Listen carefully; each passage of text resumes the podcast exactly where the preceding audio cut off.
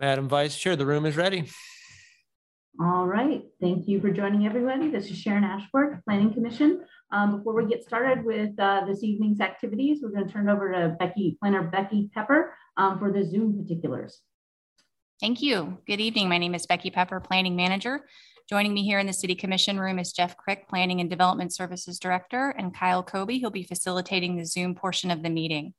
We will work alongside the chair who, and the vice chair who are on video remote to facilitate the meeting proceedings. This meeting is being recorded and broadcast live on the city's YouTube channel and cable channel 25. Please remember to mute yourself during the meeting when you are not speaking. The chat function for this public meeting is disabled. All chats will go directly to the Zoom facilitator.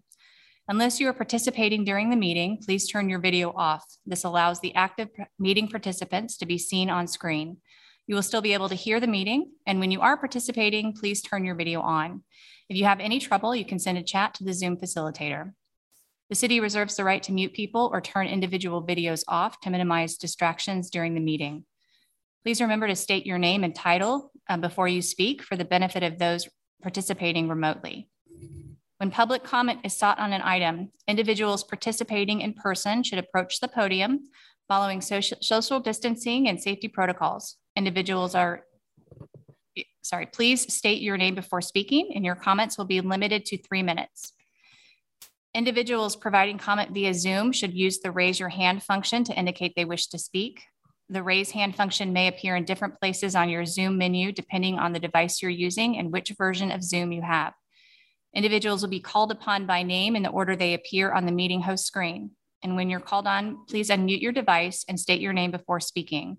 Again, comments will be limited to three minutes.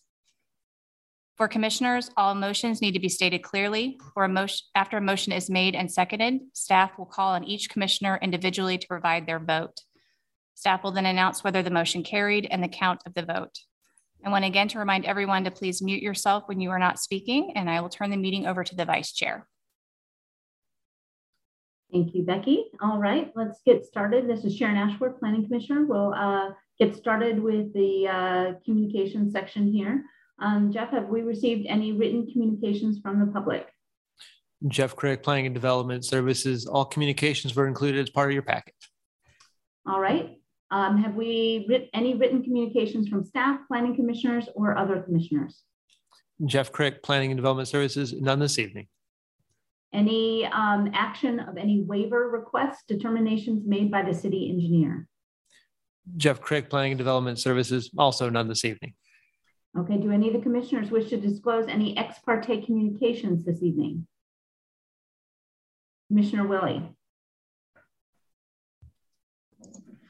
Karen Willey, Planning Commissioner.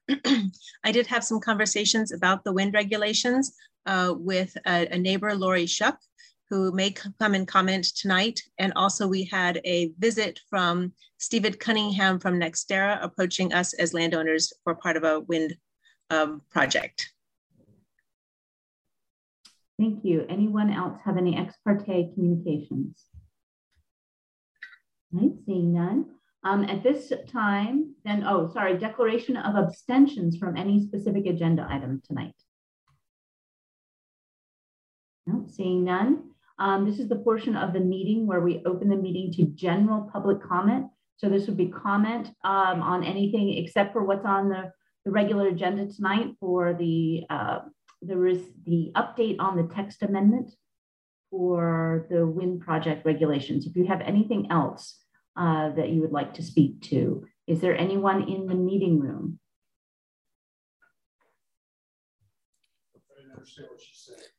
Okay. Okay, uh, so not just general, just about the, the wind text. We have no one in the room to speak for general public comment. Okay, and do we have anyone, I don't see anybody raising any hands on the Zoom call for general public comment. I am not seeing any either. Sorry, Kyle Kobe planning.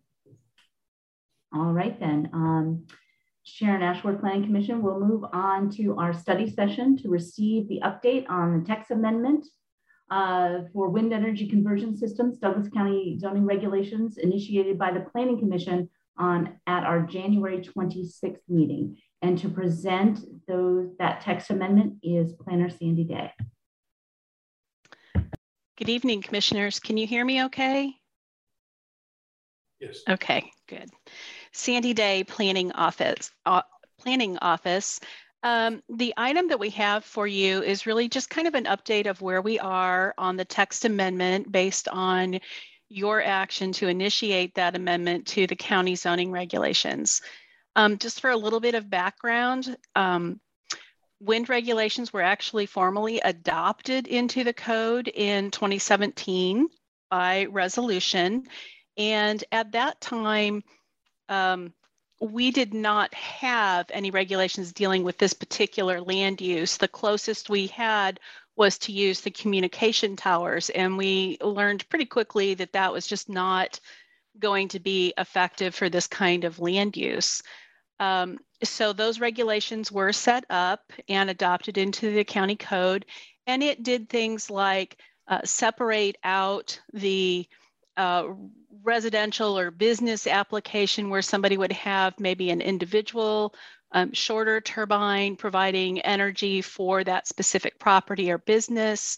And then also creating a set of regulations associated with um, the commercial um, wind energy conversion system. So the big, um, very tall turbines um, in the multitude of those that make up a particular project. It is structured so that this particular land use would be subject to a conditional use permit. That means that it would come to this body um, for consideration before going on to the governing body, and in this case, to the county commission.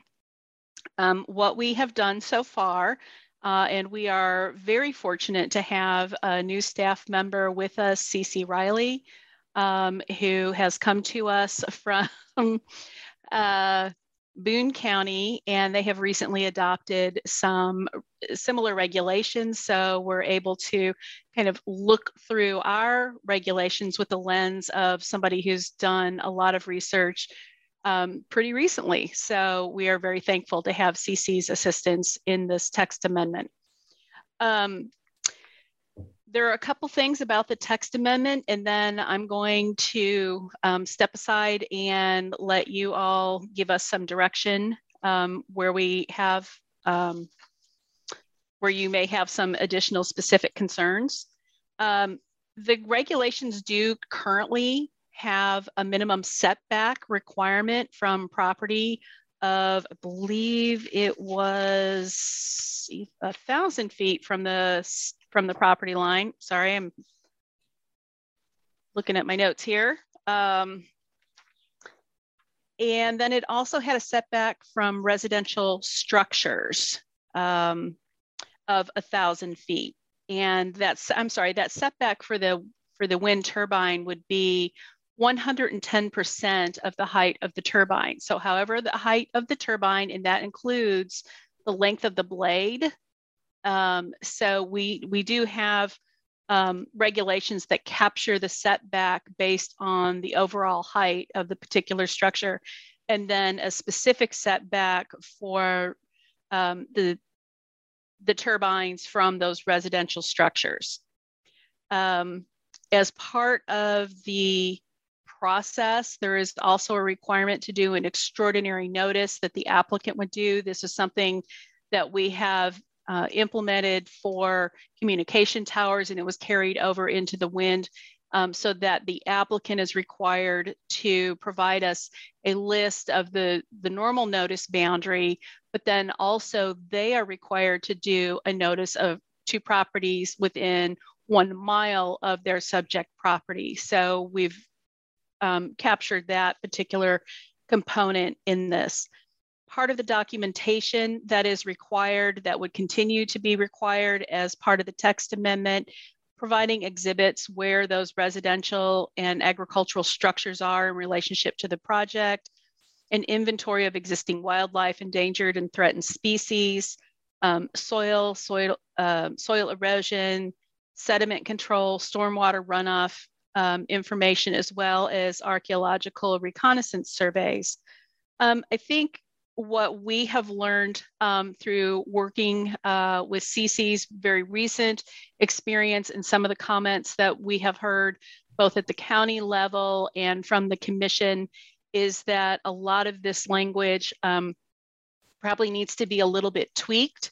Um, so what you will see when you um, see the full text amendment come forward would be um, something that has a little bit better organization than we have today in the code, um, as well as um, much more robust uh, definition section. Um, we thought that was probably going to be very important um, in looking at this land use.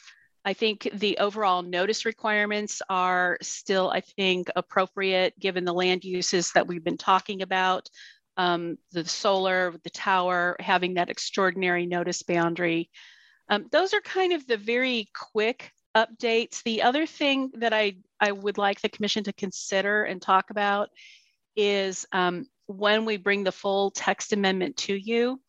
Um, I did have a very lengthy conversation with one resident um, in kind of that southern area of the county where NextEra is uh, kind of exploring their options. Um, we would not normally share uh, the draft text amendment with the public before the commission sees it.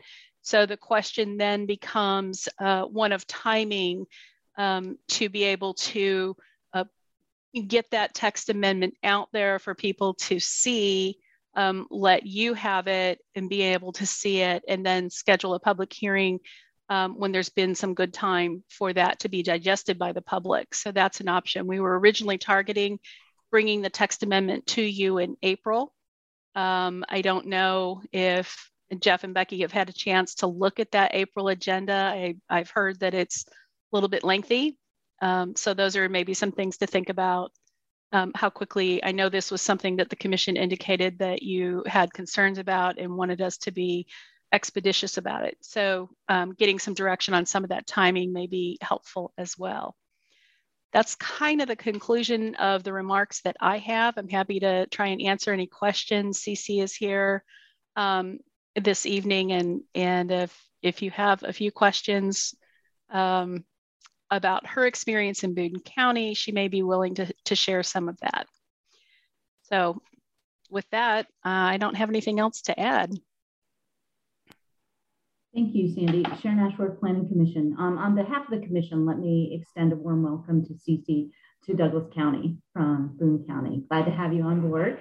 Um, and while this is a study session and we don't always or normally have um, public comment um, at these sessions, given that we haven't had a great deal of, or in a while, we have not had a great deal of comment on these particular text amendment. It was a while ago when there were uh, meetings and hearings on this. So I know there's a couple people that are um, either in the room or um, possibly on Zoom that do wish to make a comment. So I would like to welcome some public comment this evening. Um, if there's somebody, if you could welcome the person in the room up to the podium. Sorry, it's hard to hear back here. Hi, everyone. My name is Lori Shuck, and you haven't seen me here before, but I think you're going to see me more often. I'm sorry. Um, I'm probably an eighth generation Douglas County resident. If anybody knows the name Flory, that's kind of where my family came from. Um, and I'm married to Shuck, so they're pretty ingrained too. I'm actually the fourth generation on my farm. And my grandkids down the road are the sixth generation we have worked very hard over the last 100 plus years to keep an agricultural kind of a continuity out there. We still do a lot of things the old fashioned way. We, we make apple butter in the fall. We do all sorts of things that this is going to change. I don't want these wind turbines that close to my farm. I'm concerned about my livestock. I'm concerned about my sanity. Um, they've come to us twice. They've even thrown around the eminent domain NextEra has, which they can't do that as I understand it, but they toss it out there just in case you're going to buy it. but uh, they have no transparency and no disclosure. They knew when they came to my house this summer that I was not in favor. A neighbor had told them that I wasn't going to sign up. So they refused to even let me see the contract or any of the brochures and pamphlets. They said it was a waste of paper. I would have liked to study it up a little bit on it. Um, I went to the state Senate Committee on Utilities meeting last week. I'm concerned there aren't enough standards, specifications, rules and regulations.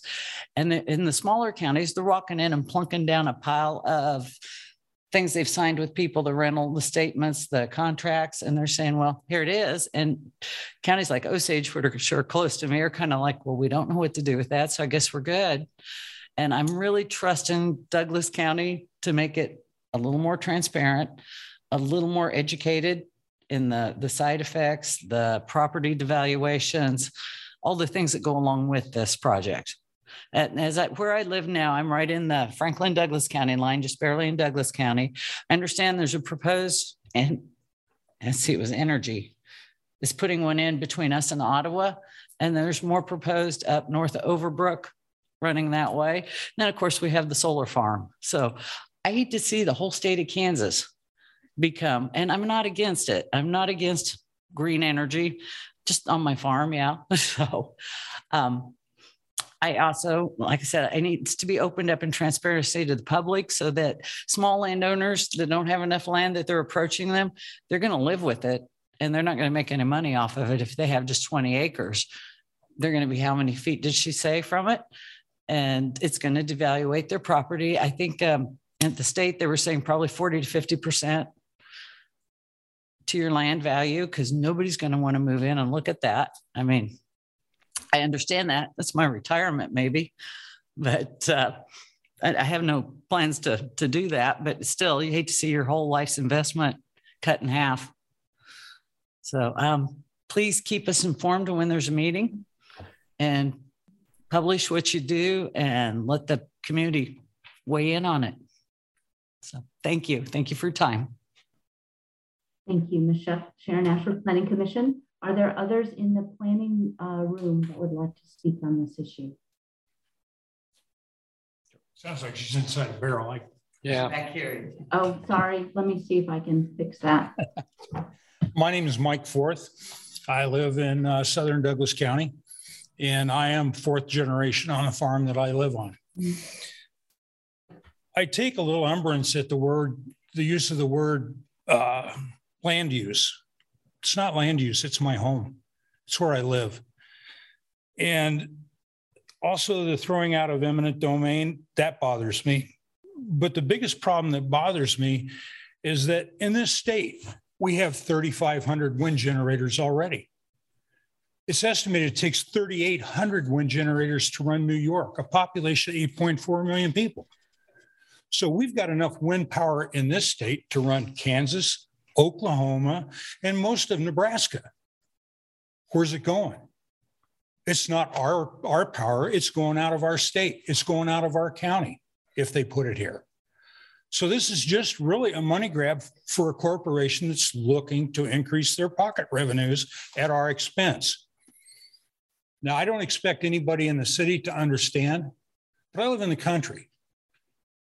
I've got all kinds of raptors out there. I have and I'm worried about them with the wind generation. I have eagles out there from time to time. They fall victim to wind generation. But the biggest problem I have is what they do to my land to put that in. They're going to pour a 50 foot by 50 foot by 10 foot thick slab of concrete. Concrete contains things like mercury, arsenic, chromium, lead, and chloride gas. That's all going to leach into my groundwater. I have a well on my property that I pull water out of. I don't want it there. How much concrete is that? Well, it'll put a driveway 20 feet long or 20 feet wide, a thousand feet long. That's how much concrete that is. It'll pour 30 basements of a 2,000 square foot house. It's a lot of concrete and it's all going to be massed into one area. Plus, those units all contain 80 gallons of oil each and that has to be replaced on a yearly basis. That means in the state of in the state of Kansas, we're putting out 280,000 gallons of oil to replenish these generators. It's not good because it's not. If you've ever changed oil in your car, stuff gets spilled, and I don't care what kind of technology, it's still got the human error. So I look at this and I think, yeah, renewable energy is a good thing but by definition, all energy is renewable. Is this a good thing for our state? Is it a good thing for our county? Do people use our land to generate electricity and ship it off to someplace else? We're not getting use out of it. We've already got more than we can use. So I ask you to reconsider that. It's not whether we can, it's whether we should. Thank you. Thank you. Sharon Ashworth Planning Commission. Uh, is there anyone else in the room that would like to speak on this issue?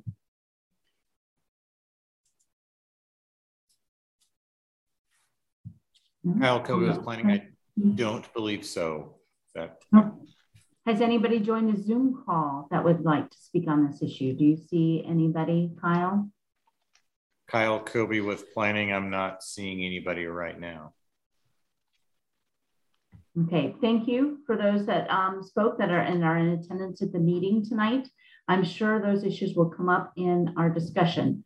Um, we will now close public comment and bring it back to the commission for discussion. Okay, who would like to start? Let me just uh, make this uh, before. This is uh, basically, once again, just kind of like with the, the solar issue, that what we're doing here tonight is just considering um, a text amendment for standards and regulations regarding um, energy facilities. Um, this is not referring to any particular project. These are just the standards that should an application come our way, um, it would be viewed in the context of the regulations we will be talk, discussing tonight, and then we'll, that we will in the future be having a public hearing before we vote.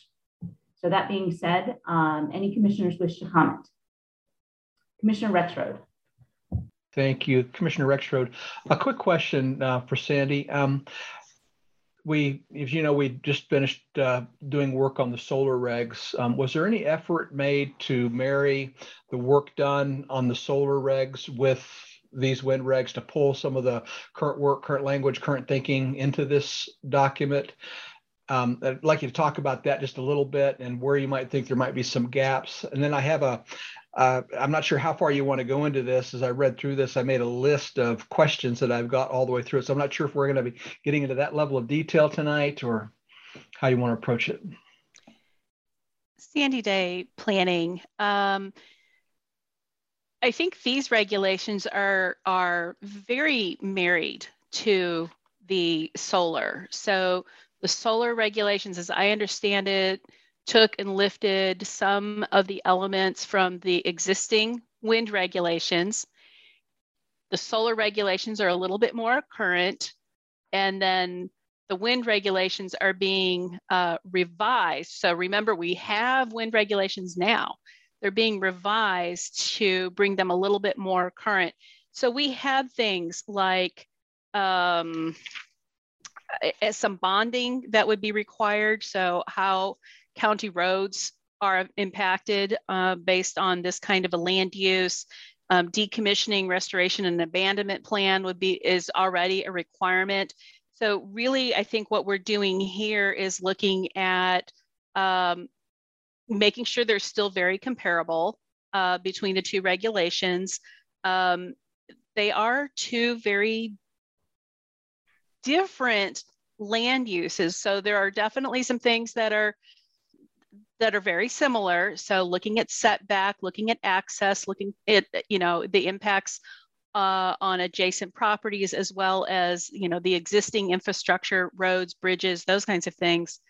Um, so I think there's a lot of, of good parity between the regulations, and you know we had had that in mind as we've kind of been visiting through this. I think the big thing um, that I see in the regulations, and and I take full ownership of this since I was, you know, primarily the author um, of the original, not structured especially well. It was such a, a very new um, land use. I didn't have the benefit of, of really working with a team or group of people. With that, we were just, you know, trying to respond very quickly to kind of an imminent threat, if you will, of an application coming in the door and having no way really to evaluate it um, to to this point in time, we still do not have an application pending or otherwise. Nobody's contacted staff to do pre-submittal or anything else. So that is a very interesting scenario that we're looking at. So hopefully that answers that question. Thank you. Um, is, is the, the intention tonight to get down in the weeds, item by item, line by line on this and take feedback, or are we going to do that in a different forum, different way? Um, Commissioner, this is uh, Sharon Ashworth, Planning Commissioner. I thought we would maybe not line by line, but go through section by section and see where people will have comments. Like go through the def, see if anybody has any comments on definitions, see if anybody has any comments for conditions required for approval, just section by section. We'll go through it. Other comments from planning commissioners? Commissioner Willey. Karen Willey, Planning Commissioner, and I'm sorry to have to ask this, but my internet did blip out there and I did not catch the last commenter's name. Can, can anyone share that with me or could he uh, tell us again? Michael Forth, before. Thank you. Thank you. Any general comments from planning commissioners before we actually take this section by section? Uh, Commissioner Shanklin. Greg Shanklin, Planning Commissioner. Um, I, I, think I, I, I'm very interested to hear what Ms. Riley has to say about what she sees um, as uh, potential improvements that we could make to the to the uh, 2017 regs.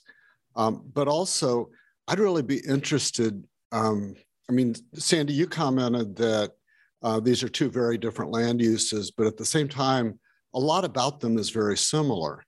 And so I'd like to see if there's anything that we learned in the process of uh, going through the solar regs that could be directly applicable uh, to the, the wind farms.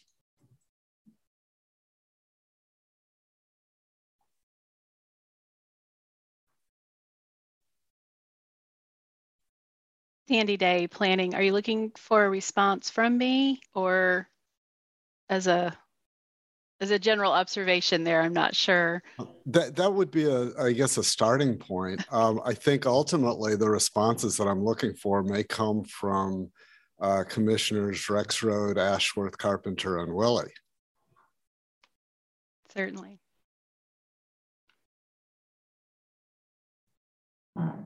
Planning Commissioner Sharon Ashworth, I'm sure um, one or more of us will have comments as we go through um, based on our experience um, with the solar. So uh, maybe some language additions, uh, maybe some changes based on um, our, our going very much into the weeds with this. So I'm sure that will come up. And it will be very good to have um, CC Riley's uh, experience as we go through this, because some of the things will be different from the solar facilities we looked at. So I'll be anxious to hear those as well. Shall we, if there's no other general, oh, yes, Commissioner Butler, please. I just have one question. This is Commissioner Butler. Uh, Sandy, is there, it, where it talks about bonds, is there, I didn't see any amount listed. Is there a different bond depending on the size of the project or is it like how does who determines what that amount is and uh, does size well does size matter? Is sandy day planning? That's a very good question and that was one of the questions that um, i have actually asked uh, county staff to do a little bit of checking with the county counselor um, to make sure that that language that we have in there is still good. The way it's structured right now is that, that the bond would need to be something that's going to be mutually agreed upon between the applicant and the county commission. So that bond is, is going to be with the governing body um, ultimately.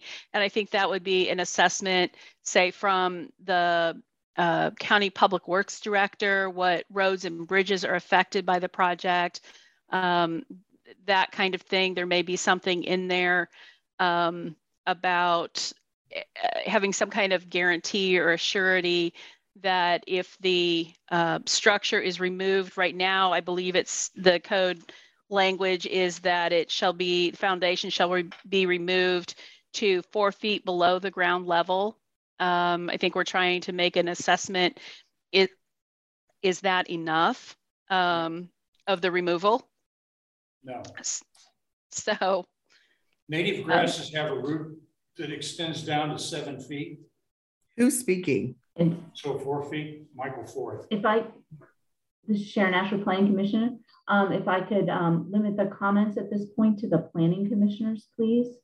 Um, And so I'll ask, I believe Mr. Rexroad, Commissioner Rexroad had his hand up.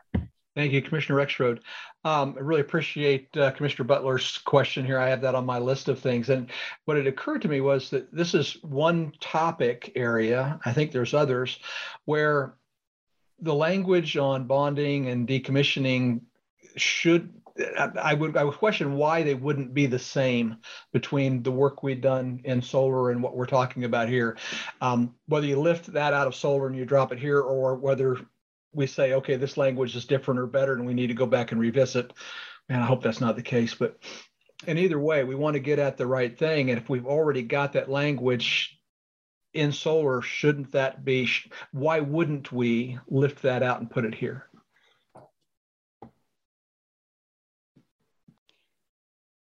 Sandy Day planning. Um, as we've been working through this uh, text amendment, we've been doing exactly what you're talking about doing, kind of going section by section. So that is one of the sections we have not quite gotten to yet. Um, but yes, I would expect that we would be taking, um, if not identical, uh, very substantially similar language from the solar um, and, and putting it back in here. Thank you, Chris Rexroad. Thank you, Sandy. That begs the question then, um, how far into this process are you? Um, are we, are you 10% through a comparison or work? Are you 90% and that just happens to be towards the end? How far are you in that? And, and I guess that might inform, you know, how we use this time tonight. Sure. Sandy Day planning. I would say we're probably a, a good 80 to 85% through the review piece. There are just a few other pieces that we as a group, um, staff group, and that includes um, county zoning, um, CC and I in, in that group, as well as a sustainability coordinator on the county side. Um, going through that, I think that was one of the last sections we had yet to get through was um, the decommissioning, restoration, abandonment plan, and the bond agreement piece and then from there, um, my intent would be to finish up the you know the final language, get it, uh, it cleaned up, and then prepare the staff report.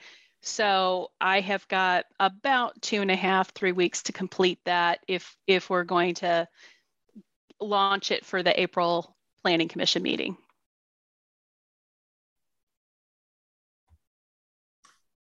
Okay, Sharon Ashworth Planning Commission. Um, with that, maybe um, that is um, now our time to go through this section by section so we can give that direction and start asking particular questions like the bond issue.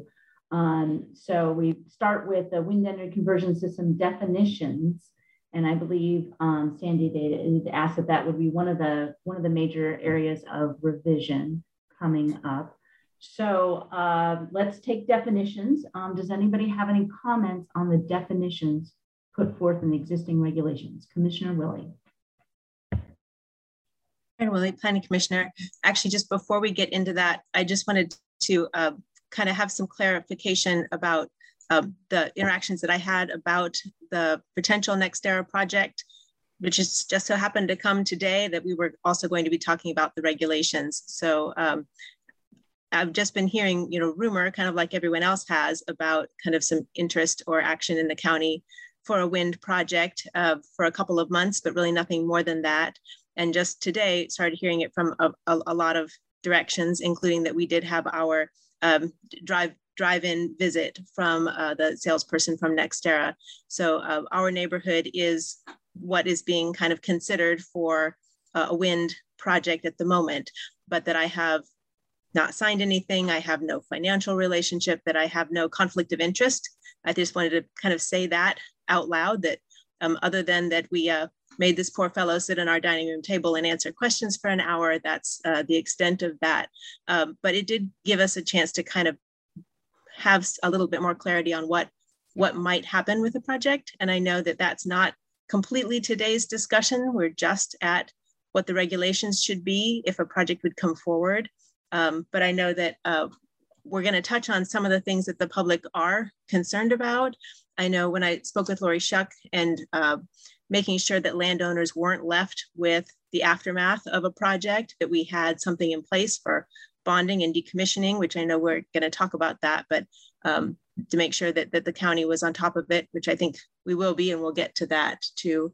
Um, and the, the foundation piece that um, Mr. Forth was talking about is another kind of area of discussion of how much disturbance gets when we put these projects in and how much disturbance when we take them out and how much of that needs to be taken away. But there's a massive amount of concrete for each of these. Um, and then the flicker effect, which isn't specifically in our regulations, but it's something I think as a, as a staff, I think they're very aware that that is a, a considerable concern for how do we monitor that and um, keep it off of houses and, and such. So um, that's just my piece before we start. So thank you. All right, thank you, Commissioner Willey. I'm sure we will touch on all of that as we go through. Um, and actually, it would be good to have that perspective um, after having sat with somebody for an hour. Um, might lend some valuable insight. So, definitions. Let's start at the top. So that also includes, um, so that's the definition of the conversion systems, definition of prescribed burning, road agreements, and extraordinary events. Anybody have any comments on those terms?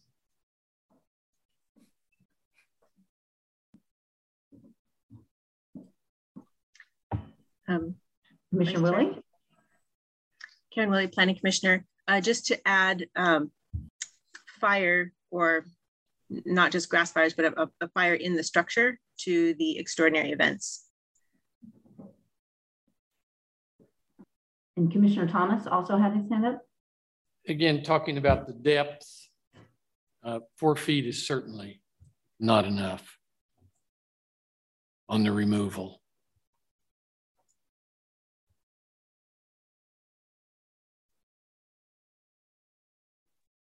Sharon Ashworth, Planning Commissioner, any other comments on the definitions? No? Oh, Commissioner Rexroad? Thank you, Commissioner Rexroad. Um, there's a definition on small uh, wind energy conversion systems in here as well. And I know that the scope of this document is for commercial scale. Um, I'm concerned though that the definition that's applied here might be might make it something um, uh, permanent. And, and the concern I have is that if we define a maximum capacity, if we define small scale by capacity, it really doesn't speak to the size or, or footprint of the device that might be used to generate that. And that seems to be one of the largest considerations of the large scale solar regulations. So I wonder if we need to look at the definition of small scale as being something other than low kilowatt production and really about whatever the presence is that might impact other neighbors. I wonder, um, would um, CC Riley have any um, input in that in terms of her experience in Boone County? In terms of the size of something that would be considered a small wind energy conversion system?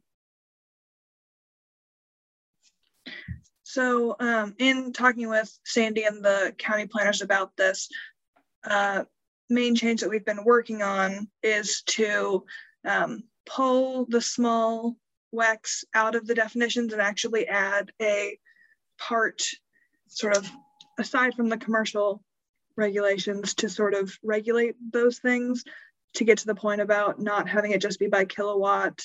Um, and in our initial discussions with the county, they were supportive of that because that also led them to not have as much um, they only had this definition previously to regulate the small WECs, and they seem to appreciate having additional things added to it, such as height and things like that.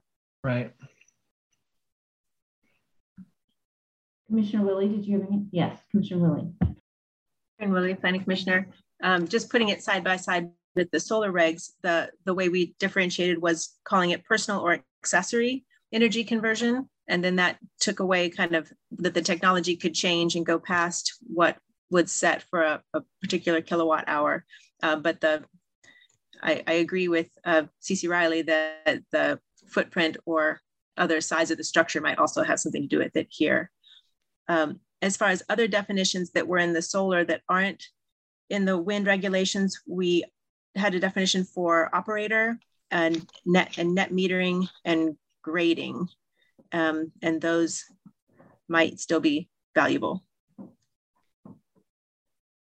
I'm sorry, Sandy Day Planning Office. You said operator, grading, and net metering. Net metering. And we have added grading um, as well. And operator. Oh, did we add operator? Okay.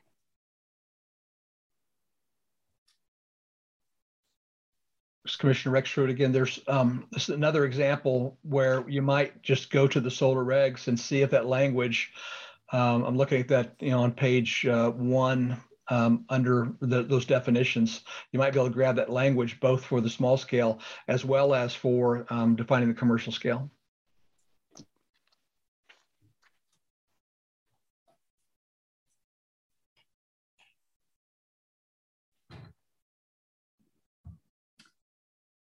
Sharon Ashworth Planning Commission, any further comments on definitions? We'll move on to uh, the purpose of regulations, intent of regulations section.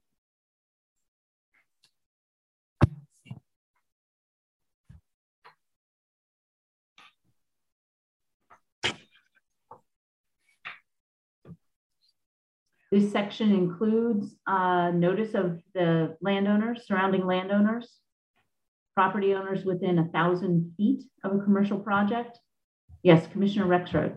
Uh, Commissioner Rexroad, sorry, Commissioner Rexroad, I, I, need to go back to E on definitions.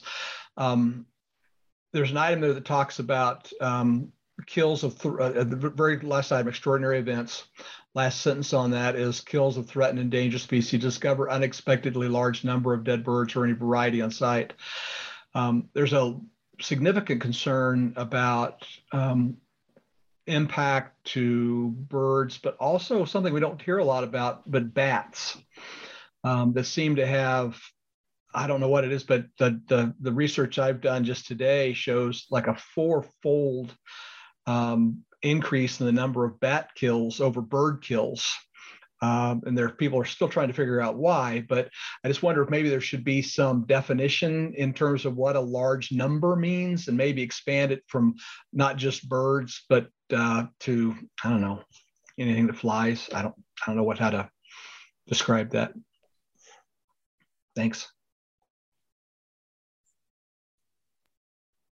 uh, Sharon Ashworth Planning Community. Yes, we struggled with that with the large number um, part with the um, and considering the solar uh, wind generators seem to have a little bit more direct issue with um, birds, but bats definitely are something that they really haven't figured out yet, but that has been documented.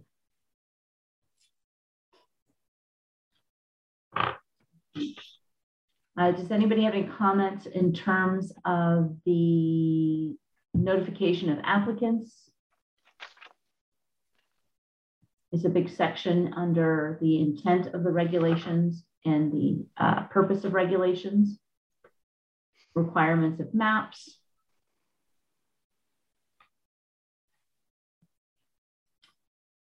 I'm not sure this is the right section for it, but just uh, when we get to the mention of the CUP application, I didn't catch how long the CUP is established for. Is there a number of years that staff is thinking? Sandy Day Planning Office. Um, the the current regulations do not have a minimum time frame or a maximum time frame. It is the discretion of the commission as part of your conditional use permit to add that. Um, I think generally this kind of infrastructure improvement, and I can go back and look and see where you where you uh, ended with the the solar and put some comparative language in there in this regulation to that. Um, at this point, no, we didn't have one, and that's part of uh, kind of finalizing finalizing the language was going to come out of this conversation. Commissioner Willey? Karen Willey, Planning Commissioner. Um, the leases that are being offered at the moment are 50-year leases with two 20-year potential extensions. Um, when I asked about the lifespan of the infrastructure that was expected, um, the thought was that the original tower would likely last and be uh, good technology for 20 years and then maybe repowered after that for an additional 20 years. And then beyond that, I think it was somewhat unknown. So just throw that out for context uh, for time limits. Commissioner Carpenter? Jim Carpenter, Planning Commissioner. I, I would recommend that for consistency's sake, we set this one at 25 also, like we did for the solar. That was presented in a work uh, session to the county commission. And I we didn't get any pushback on that. And also, I think there's been discussion. We're trying to bring the quarries back down to 25 when they come up for new ones to try to be consistent across the board uh, for the duration for these large scale operations out there. But I'm just going to throw that out there that that was a big part of our conversation with the solar regulations. And we ended up at that 25 years. And we didn't, like I said, so far we haven't had much pushback on that. So I think it's reasonable. Commissioner Willey? Karen Willey, Planning Commissioner. Um, I think with solar, we ended up with a one mile no notice uh, radius for notice. Uh, and this also has a one mile radius, but the, uh, the visual impact for the wind turbines is quite a bit larger. So is one mile still the appropriate um, distance for notice um, or should it be something else? And I know that any increase in that is exponentially more people that have to be contacted, but that's also more people that are kind of in the know and get to be part of the public process. Commissioner Rexroad? Thank you, Commissioner Rexroad. And uh, kind of tagging on to what Commissioner Willey said, it, it, begs the question for me is how do we define the area or the, the, the site or the project? Is this per tower or is this a collection of towers? And then how, and since they're not like solar where it's just all a contiguous use, how do you, how are you thinking about the, the area within which a project might be defined? Sandy Day Planning Office, we had that kind of that conversation when we initiate when we first did this back in 2015 2016 timeframe and much like communication towers uh, the tower itself the structure itself sits on a pocket of land when we do all of our notice we would do it from the parent parcel so the application that they would bring us um, especially for a large scale project we know is going to have multiple parcels associated with it. And that measurement out is going to be from the entire bulk of that property. So if somebody owns 100 acres, even though they may only have one structure on that 100 acres, the 100 acres is what we're using the base notification from. If somebody had 20 acres, then the base notification is from that parcel, that 20 acre parcel. Does that answer the question? Uh, kind of. This Commissioner Rexroad again. Um, so if an applicant, uh, some company uh, that does large scale wind farms, uh, they're likely going to have more than one tower. That's correct? Yes. And they'll likely work with multiple landowners, perhaps, There could be a large landowner, but but, but this it wouldn't be uncommon to have multiple landowners. Um, will you require the applicant to define where within their application each tower will be? So that's known up front. And then that would be used for all kinds of things like informing, you know, the rest of the maps that are done and roads and how we notify neighbors, that type of thing. Sandy Day Planning Office and CC can help me with this a little bit. Um, we have structured it so we're asking them to give us at least the generalized location of where those structures would be located on that property. Understand that as they get into the final engineering, um, that may shift some, and we're going to have to understand through that process, through that conditional use permit process, what's the scope of, of where they're going to be shifting within that parcel. Um, I would not want to have an applicant bring me a fully engineered plan when we're talking about can this land use even be approved? Because once they fully engineer it, then we struggle with trying to make changes. Um, but they need to provide enough documentation, and that's going to be their burden to prove in that application that we know within reasonableness of where that structure is going to be located on that property. Can you show me you're meeting the minimum um, setback requirements that we're identifying through the regulations? Or if we have, say, um, a historic asset, a historic, uh, something that's registered on the, the National Register, um, is that is that proposed structure being set back far enough so they may need to show me an envelope in their application um, i think not having seen one of these applications uh, i think we're trying to do our best to to anticipate what we think we're going to get but that's how i envision this being set up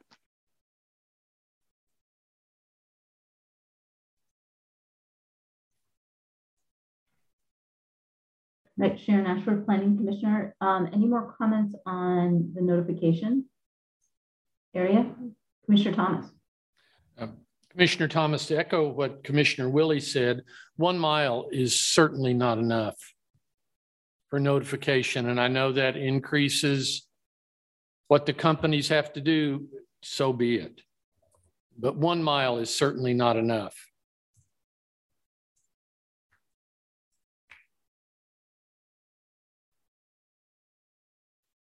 Any other comments on the notification area? Do you actually have a figure in mind, Commissioner Thomas? Commissioner Thomas, I could make one up and say mm-hmm. two miles or three miles, or okay. I, I do not have a figure. One mile in the city is a long distance. One mile in the country visually is not a long enough distance to notify neighbors. Now, if that, if you want me to say two miles, I'll say, I mean, I know not you, Commissioner Ashworth, but if um, two miles, two and a half miles, um, everybody else could weigh in on it, but I, I would say one mile is ridiculously short.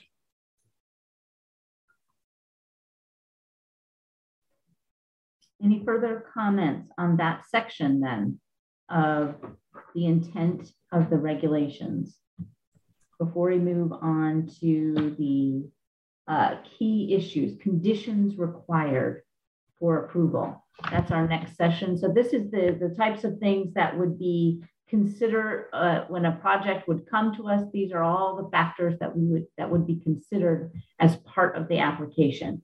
And you can see um, there's quite a list here.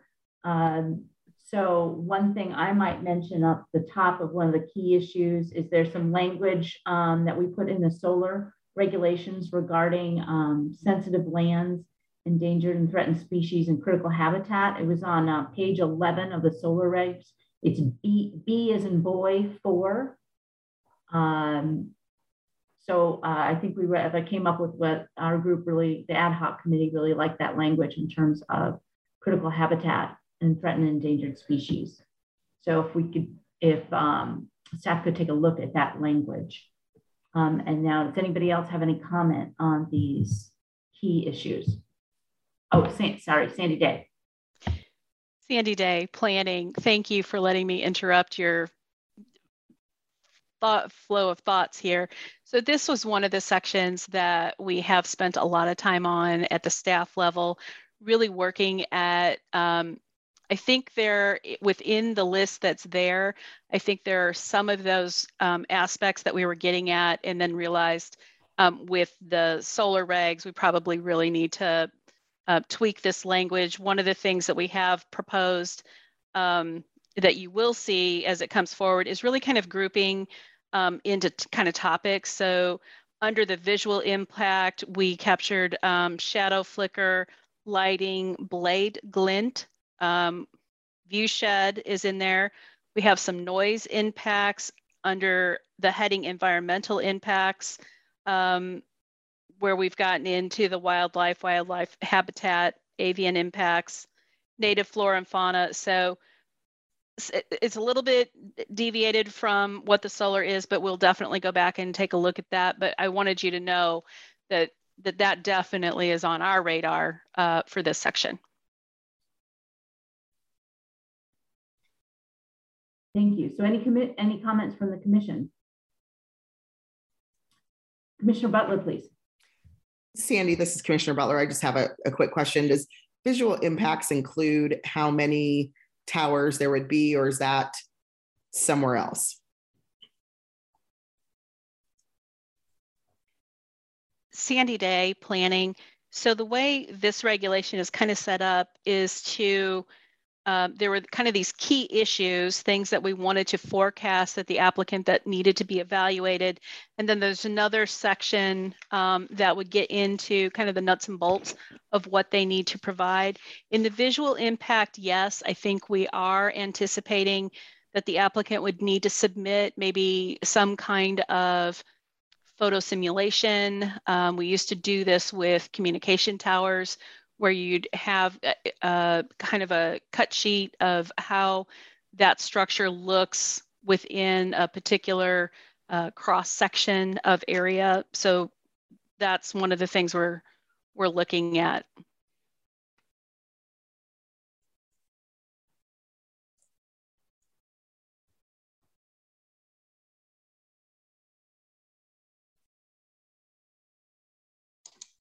Vice Chair, I think you're muted. Did I do that? I keep hitting, I've been, very sensitive computer tonight. Um, Commissioner Willey, please go ahead. Karen Willey, Planning Commissioner. Um, under visual impacts, maybe also something about the night sky. Um, I know the, the FAA has requirements for the lights on there, but I think there may be some leeway with that or and just kind of night sky impacts. Um, in the solar regs, we also put in a line about cumulative impacts. So um, as we you know more and more projects at some point if it becomes uh, some unintended consequences to some other industry that we have a way to kind of a uh, placeholder to to flag that so cumulative impacts is a suggestion um, i i say this because the same landform that makes the the that makes us the windiest spot in Douglas County. It's called uh, the Narrows, which is the uh, dividing between the Kansas River Valley and the uh. So we're right on that ridge is also where the Santa Fe Trail went through for the same reason, because it, it, didn't have as many uh, river crossings. So we do have cultural heritage already, uh, but we do spell out um, historic trails specifically in the solar regs. And I think it's worth doing here, not that as something that would shut a project down, but just something that should be a consideration. Um, and I wondered if at some point in these regulations, we want to acknowledge the, the Nature Conservancy's Site Wind Right tool, which I think is used quite a bit in the state of Kansas. I don't know um, how detailed it is for Eastern Kansas. I know it's used a lot in the Flint Hills, but that also might be um, a consideration somewhere in here.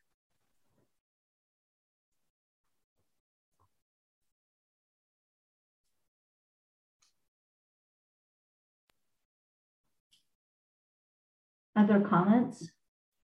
Uh, Sharon Ashworth Planning Commission. I am actually curious about the if there are additional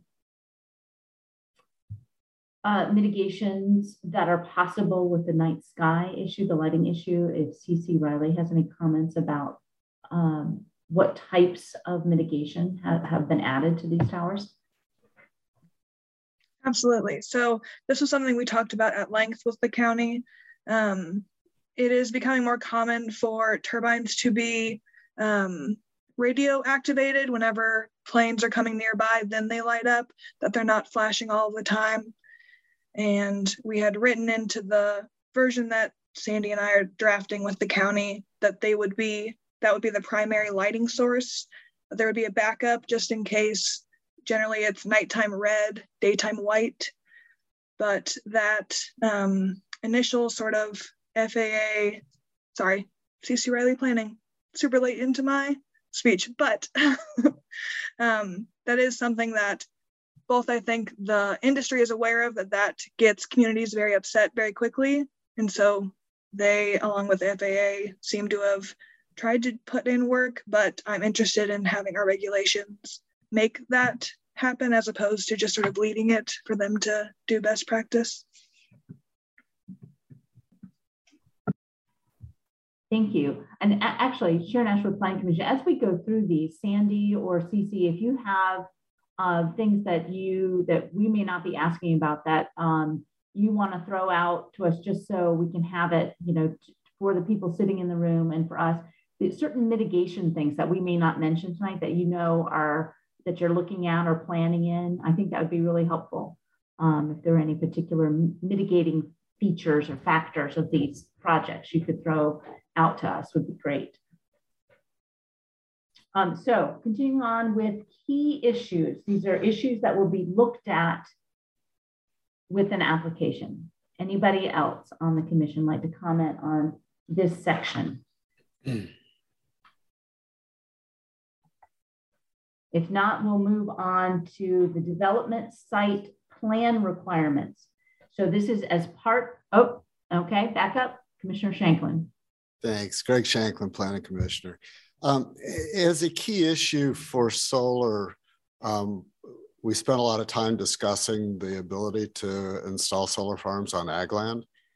And, um, and, and one of the mitigations that was persuasive to me to go forward with the regs that we produced um, was this characterization that it was um, sort of land banking uh, ag land.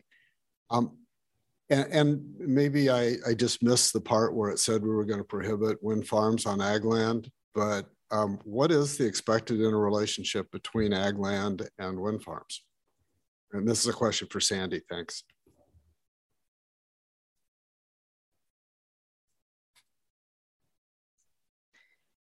Sandy Day, planning. That's a very good question, and I'm not sure I have a very good answer for you. Um,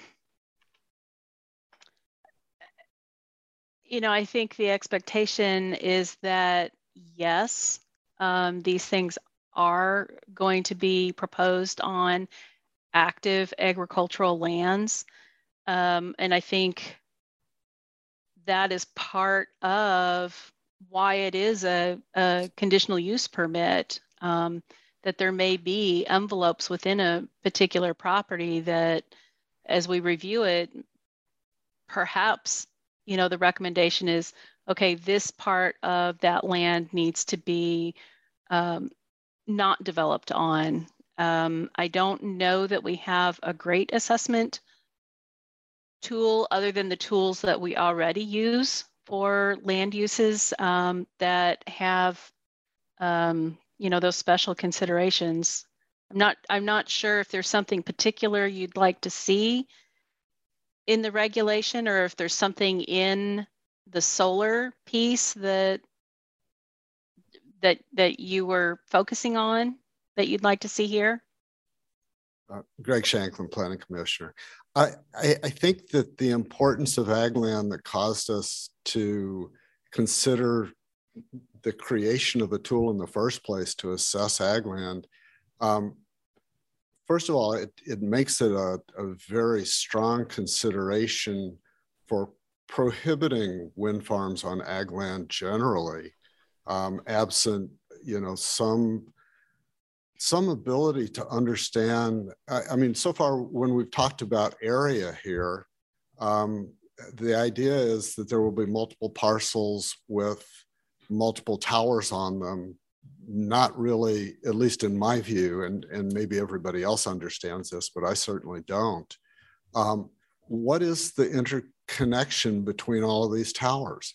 Uh, with a wind farm or with a solar farm, rather, um, you can see that large masses of area will be covered by solar panels. Um, whereas with the, um, the wind turbines, they're here and there. What connects them? Uh, how do we understand the contiguity between parcels? Um, and until we understand that, or at least until I understand that, I, I can't even begin to think about how it impacts ag land.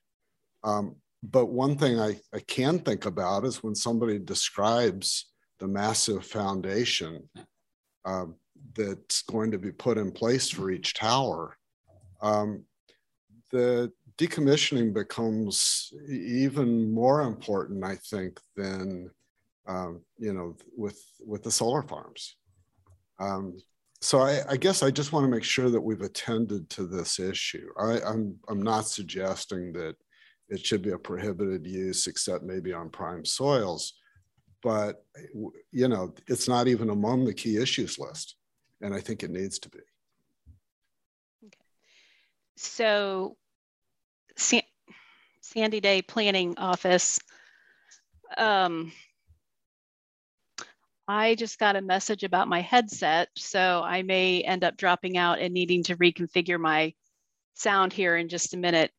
Um, so it could be that where we have um, multiple structures, multiple turbines, um, and they're connected through underground utility corridors.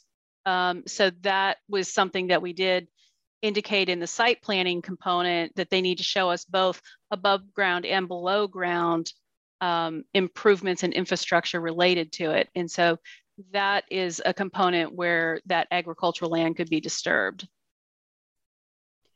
And I apologize. I'm going to um, try and reset my sound here because the headset's about to go out. In the meantime, Sandy, CC Riley Planner, um, some other points to the draft that we've been working on. The intent of the regulations changes a bit just to be more clear for both uh, staff in regulating, but also in the community reading. Um, one of the draft language pieces that we have is um, standards are provided to, and then it lists a series of things. And currently the first thing listed is ensure the land remains viable for agricultural uses during the life of the CWECS and following decommissioning. That's the first um, standards are in, provided to. Again, then in key issues, we've added an issue that says siting considerations and then says accommodating agricultural uses and wildlife habitat within the facility layout and design. So I think quickly in this sort of drafted wind reg, we're trying to sort of make that very forward in both the information that they're giving us and how they're proposing, but also so that the regulatory body has the means to be like, you don't meet this key issue for X, Y, and Z if there is an issue. Thank you. Uh, Commissioner Willey. Karen Willey, Planning Commissioner. I have some more questions for Cece if I can. Um, so in terms of agricultural uses, I know we see these in other parts of Kansas and beef cattle seem to coexist with them, at least as far as you can tell from driving down I-70. Um, but I hear, I mean, milk cattle being more sensitive, um, there might be issues with that, with co-locating. Do you have any research or do you know um, how we can find out more about how livestock uh, react to these big towers? That was something that the county had brought up in questions that they were getting from the community that I've not had time to research, and it wasn't one of the forward thoughts in Boone County. So I am happy to put some time into figuring out more for you. Absolutely. Um, Madam Vice Chair, may I? Yes. Go again. Okay uh, Karen Willey, Planning Commissioner. Um, in terms of, one of the frameworks that I wanted to get to, and I'm not there yet because I don't have the data, is uh, for one wind tower, how much land disturbance do we have? And how does that compare to acres of solar panels? And it's just kind of give a framework for, you know, output to output, what's our land impact, you know, which one outweighs the other. And so in terms of the, like the concrete base, which um, Mr. Forth had it of 50 yards or 50 feet by 50 feet by 10 feet. Our math at home was 30 by 30 by 12 feet. Um, either way, you know, it's massive bit of concrete, but that's not the only disturbance. So you have disturbance in order to dig that size of a hole um, where you stockpile the dirt and where you bring it back. And then you have the laydown yard, a laydown yard um, for what they were saying, like 30 feet wide for every single tower. And then after, after and then the crane that comes in to stand the tower up and, and assemble it. Uh, so a pad built for the crane and then all of that kind of um, scraped back up and planted back to whatever vegetation was there before. So uh, what's that footprint of disturbance for each tower and how much electricity do we get for that land disturbance versus how much we're getting out of uh, acres of, of solar panels. So that's just um, CCIC is taking notes. um, and I'd ask that uh, of NextEra also just to see if we can get to some of that data, uh, how much these towers produce. Sharon Ashworth, Planning Commissioner. Along those lines, um, one of the uh, questions I have is most of what we see for these wind facilities is out in pasture ground. Um, but here um, in Douglas County, it might be that it's active crop ground. And I don't know how many, I mean, if what the impact is or being able to coexist with the turbines and cropland where you've got um, all these service roads that I imagine that are going to each of these towers, how that might impact the ability to run tractors and combines and things like that for that type of agriculture versus the pasture ground.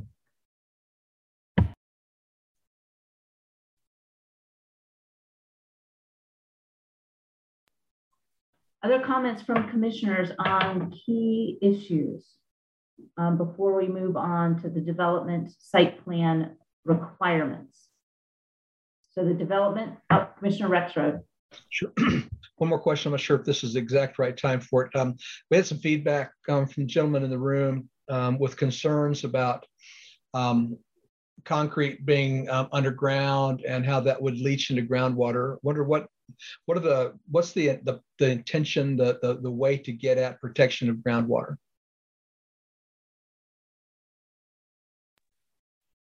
I'm not sure who that question's to, either Sandy or CC mm-hmm. or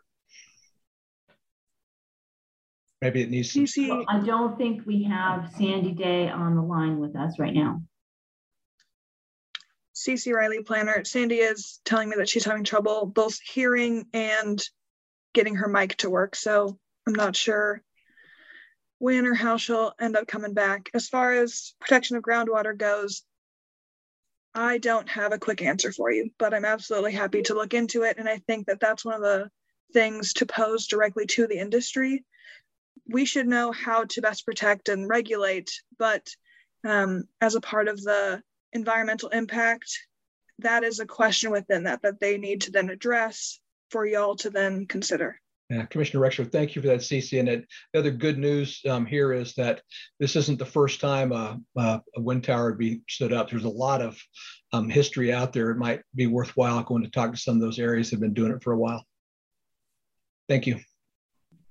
Um, Sharon Ashworth Planning Commission. That does bring us to the development site plan requirements, which does include um, what the applicant will be submitting with an application development plan.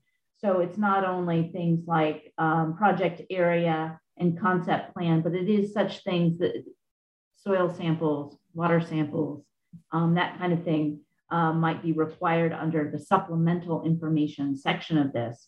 Um, so this is quite, this is sort of like the big chunk here of what would be required. So development site plan requirements, um, so the first section, um, plan shall include um, some things like the boundaries, the extent of the project area, location of underground pipelines and utility easements, uh, We have a piece in here about transferal of CUP, and I know that was a big discussion. We have a big section on that from the solar regs um, that I imagine the two would have to agree on that in terms of transfer of CUP. Might look at the language from the solar regs on that. And then the supplemental information is a section here that includes things like financial information, qualification of the applicant, environmental guidelines, industry codes, archaeological renaissance, recon renaissance, reconnaissance, things like that. So um, Commissioner Rexroad mentioned uh, water quality impacts would be something that would be listed in this. Other sorts of considerations in this list, in this section. Commissioner Rexroad. Commissioner Rexroad, thank you. Um, just uh, want to make an observation that uh, the language regarding CUP transfer mm-hmm. in the, the regulations we have in front of us tonight is inconsistent with what we had been told on the solar side we were mm-hmm. allowed to do in terms of transfer. So I'd recommend that this uh, the staff go back and look at that and talk amongst mm-hmm. themselves, maybe with counsel. Um, because uh, honestly, I like this language better than what we, we thought we were told we had to do on uh, solar. So if, if this is good, I'd love to see us apply it in the other place. Welcome back, Sandy. Sandy Day planning. I, I, I don't think I have a permanent fix. I've been able to try and, and stay with what was going on. And Cece, thank you very much for responding. We are on to the development site plan requirements section. And what's been mentioned is looking at the solar, comparing the solar, the language from solar and wind with regard to the transference of the CUP.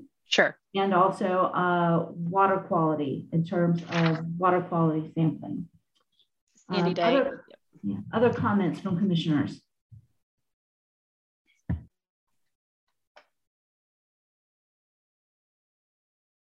Uh, Sharon Ashworth Planning Commission. I know one um, minor point I had on this uh, was again looking back to the uh, critical habitat from that we drew up for the uh, solar regulations.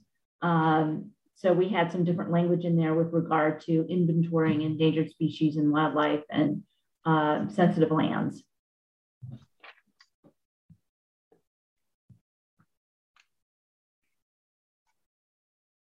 This is also the section that includes road maintenance and whatnot. So uh, Commissioner Sinclair. Yeah, sorry. Um, and uh, I may have missed some discussion uh, and particularly some comments from the public. But uh, the decommissioning um, equipment provision and requiring it to be removed to a depth of four feet was that what Commissioner Thomas made reference to earlier on, and is that related to the fact that some of these concrete uh, bases go much deeper than that? Can someone uh, fill me in on that, given that I jumped on late? Sandy Day Planning Office. Um, the regulations today require the removal up to four feet, and that was just the general information that we could gather at that time. Uh, I believe somebody from the public commented that that was an insufficient depth for the removal of some of that base. And I think I heard somebody, you know, kind of shout out the the seven feet. Um, I did make note of that to follow up with um, our extension professionals, um, perhaps K-State, um, and see if they can give us some also some recommend, recommendations for uh, that kind of mitigation. Luke Sinclair, Commissioner, thank you. I did see another hand go up before Commissioner Sinclair? No? Okay, so let's see where are we are on the plan requirements um, that do include things like fire safety, rescue, uh, noise impact. Um, actually, that's something I'm really curious. Um, Sandy or Cece, what is the when we talk about noise impact, what's the latest information and research on the noise um, impact of these turbines? Sandy Day planning, and this is one where I may actually defer to Cece again, um, since she has that more recent information. Um, and one of the other things that we talked about with county staff is whatever regulation we put in regarding noise, making sure that the county staff has the adequate tools to be able to to manage that. Um, so that's a piece of that um, uh, that moves over to the enforcement side, making sure that what we're setting up. I think I've seen um, a couple different pieces, and CC can correct me if I'm wrong. Um, there being a, a, daytime decibel level and a nighttime decibel level or overnight. Um, and I want to say they were in that 40 to 50 decibel range, 50 decibels. CC Riley planner. So noise is definitely an aspect that is of the utmost importance. You know, it's what folks tend to recognize is an active issue that might impact their daily life and how, you know, country, county noise versus city noise is very different. Um, in talking with the county and in, you know, I think regulating and enforcing that can be especially difficult. Um, they do, the county does have some sort of noise measuring tool. Um, they did a site visit and were able to try and use it. When things are really windy, it makes it hard to use. But um, 50 decibels is about the um, regulatory maximum that I see quite often. Um, in talking with the county, they weren't especially interested in, you know, figuring out night versus day is really hard to then enforce, but having a maximum decibel and then saying thereafter, if it exceeds this for a sustained period of time, the turbine shall be shut down until mitigation techniques are established was a part of the draft language we were working on. It'll definitely be something that folks will have comment about. And 50 decibels is also sort of hard to think about. Um, folks in the industry will compare it to a dishwasher, but I know I've interacted with a lot of dishwashers with varying noise levels, some that are more impactful to your sort of daily communication than others. So it's definitely a something to think a great deal about.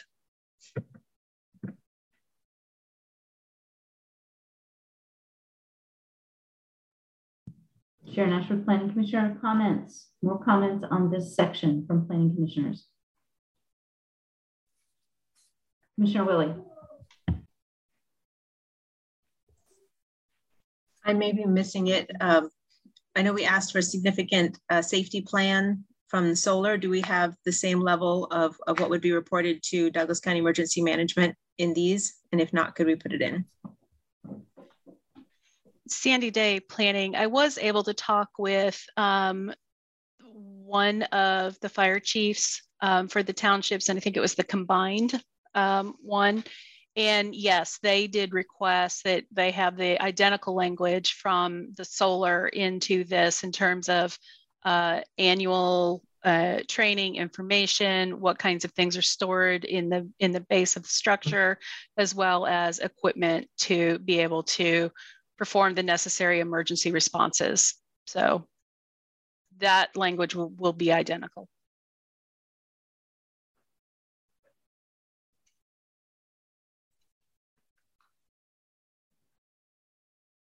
Other comments on this section from planning commissioners? If not, we will move along to design standards. So Sharon Ashworth Planning Commission design standards include things like the lowest point of the blade, the setbacks, the lighting. I imagine that includes, but I can't remember where I read the four feet. Oh, that's in the decommissioning, you know, the, the design standards. So it includes the structure, the logos, identification number, access roads, things like that.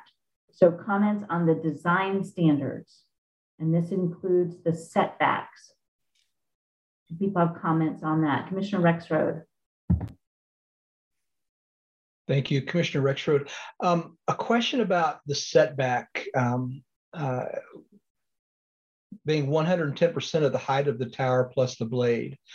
Um, I, I presume that's 100, 110% so that if it falls over, you're, you're short of whatever um, structure you're being set back from. Um, uh, you, maybe you could shed a little bit of light on that. The, the other um, question I have is if you gave any consideration to um, uh, slough and how to protect um, residents, uh, nearby neighbors from ice that can be flung from a blade um, in certain weather conditions. Sure. Sandy Day planning. Um, so, as far as that height goes, we think of it, uh, and I come at it more from the telecommunication side because that's the one where I have the most experience.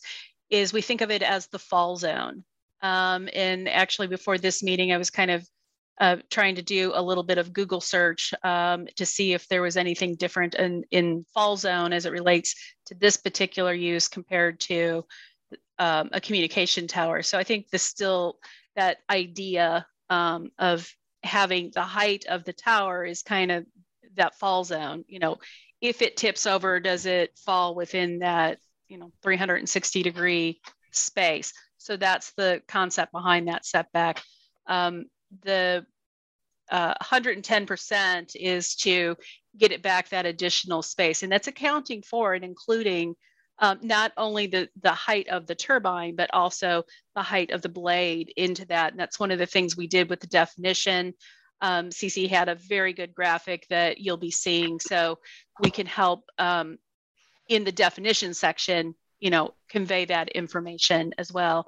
Um, as far as the icing piece of it goes, the stuff that's being flung, uh, my understanding is that the technology has improved greatly. So that is less of an issue than it used to be with uh, older generation technology.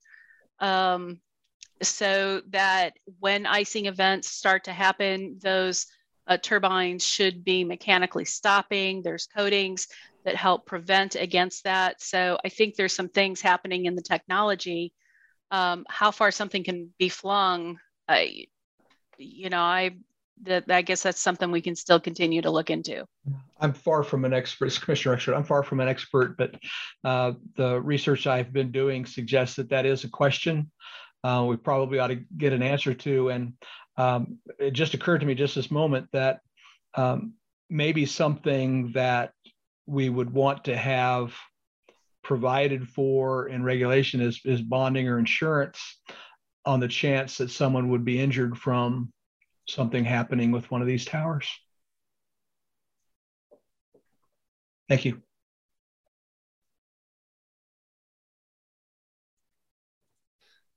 Commissioner Willey? Karen Willey, Planning Commissioner.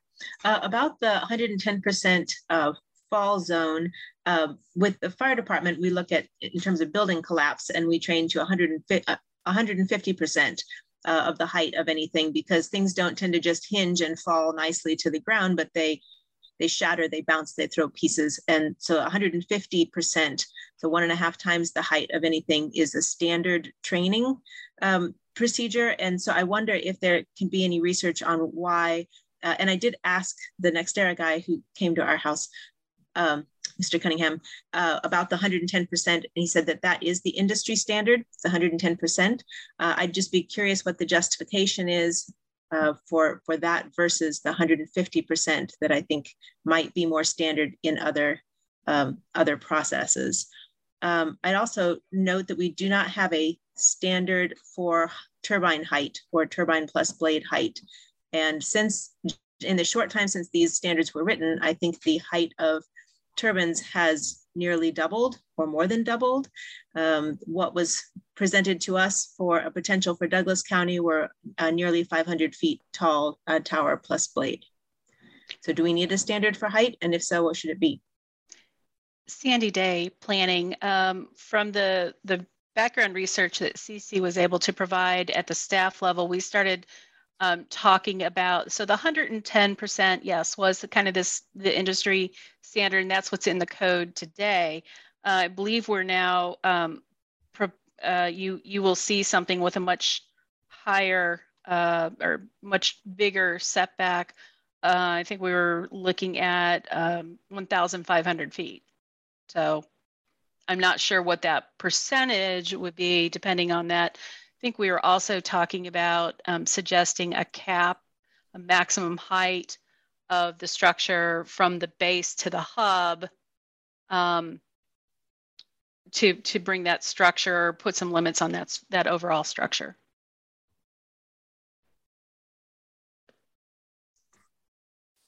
Karen Willey, Planning Commissioner, do you have any thoughts about what that height uh, restriction might be? Sandy Day planning. I'm going to ask Cece if she recalls if we if we if you recall that we had that CC Riley right. planner. So we had last discussed as staff um, I did a lot of research within Boone County about, you know, who are the main distributors of and developers of turbines in the US. Okay, then from there, what do they supply at a commercial level? What do those sizes look like? How are they measured at an industry level? And where are they seen? Why is it that some turbines are so much taller? And what is the inherent gain? Ultimately, taller turbines are found where wind is less. They need to get higher up so that they might catch those higher winds. Um, some argue if turbines need to get too tall, maybe that means the wind isn't quite there. Um, in Boone County, where the regulatory body wanted to take a very um, restrictive while still making it possible look at turbines they set in place an 80 meter hub height that is the absolute smallest commercial turbine being sold by all of the top four producing, which make over 80%. It's like Vestas, Siemens, GE, I can't remember the last one. Um, so hub height being foundation, tower, and the hub is where the blades spin off of. It's kind of like the nose of the turbine um, as staff we had discussed. So 80 meters is that absolute smallest.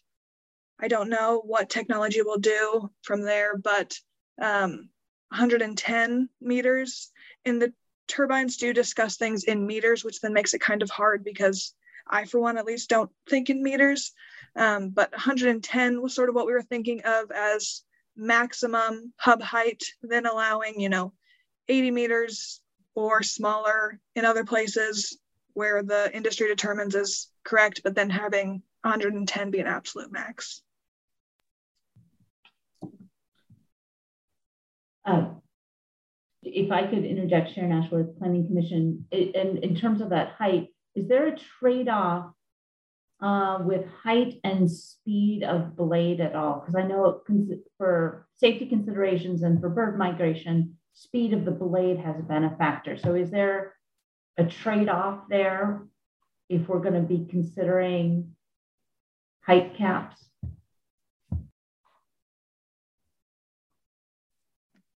For CC Riley or CC. CC Riley planner. Um, that's something I can look into for you. Absolutely. Um, my understanding is that the turbines have a safety mechanism that won't allow them to go past a certain speed, both for their own sake, so that their things don't get messed up. Um, but it involves sort of turning the blades against the wind flow so that they maintain whatever that speed is. Um, and as far as if it were to, you know, potentially harm more avian bat species and whatnot, I think that that would become apparent in the environmental impact assessment that we're asking for them to do and can be a question that's posed to them then. But I'll look into it to see if I can find anything at a preliminary stage.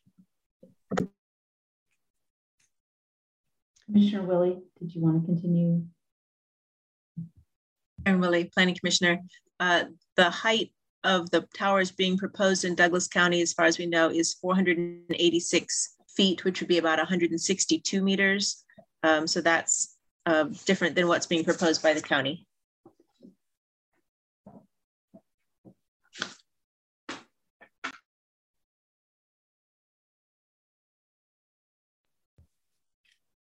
Sharon Ashworth Planning Commission, um, other comments on design standards? Again, this includes the structure, what it looks like, how tall it is, lighting, lowest point. Commissioner Willey. Karen Willey, Planning Commissioner. I have a question for uh, CC and Sandy. Uh, the, the lowest point, which is the rotor blades shall be at least 100 feet above ground at the base of the tower. Does that then push the tower height? Is that something that is um, reasonable to have that be shorter and then have shorter towers? Can you tell me about that? Sandy Day planning. Um, that is um, a little piece of, of work that I had just started to look at. Um, there is some language that talks about having uh, the bottom of the blade, so that bottom of the swoop being a minimum of 30 feet above, so that that would certainly clear most structures. Um, I think that's something that we can continue to look look into. Um, it, it is interesting. Um, seems like there's quite a, a, variable of blade length that can go on some of these, the, the, the tower component of it.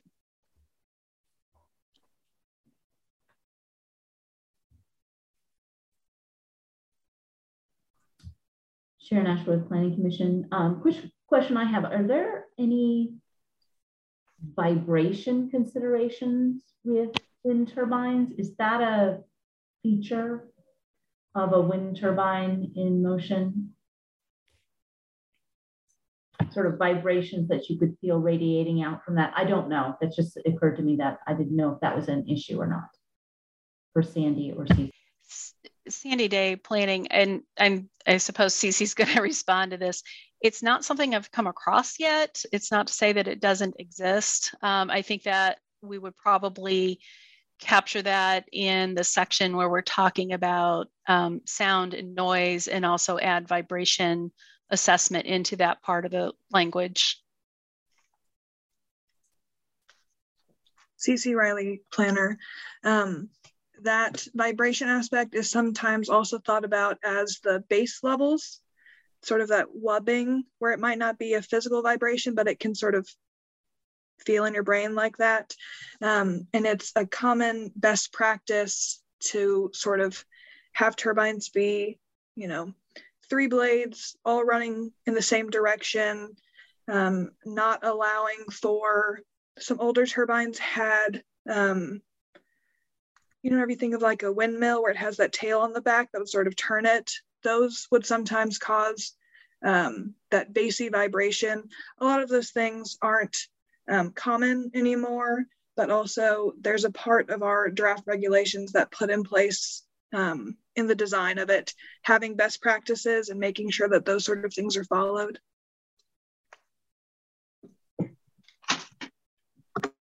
Thank you. Uh, Sharon Ashworth Planning Commission, further comments on design standards before we move into decommissioning, restoration. This is where we get into the depth of the concrete pad. No? Okay, well, let's go ahead and then move to the decommissioning restoration section, which does include um, removal of the facility, um, how much of that foundation is removed. Right now it says four feet below ground level, um, access roads, uh, pre-permit conditions of the land, things like that in this section. Comments on decommissioning, restoration, abandonment.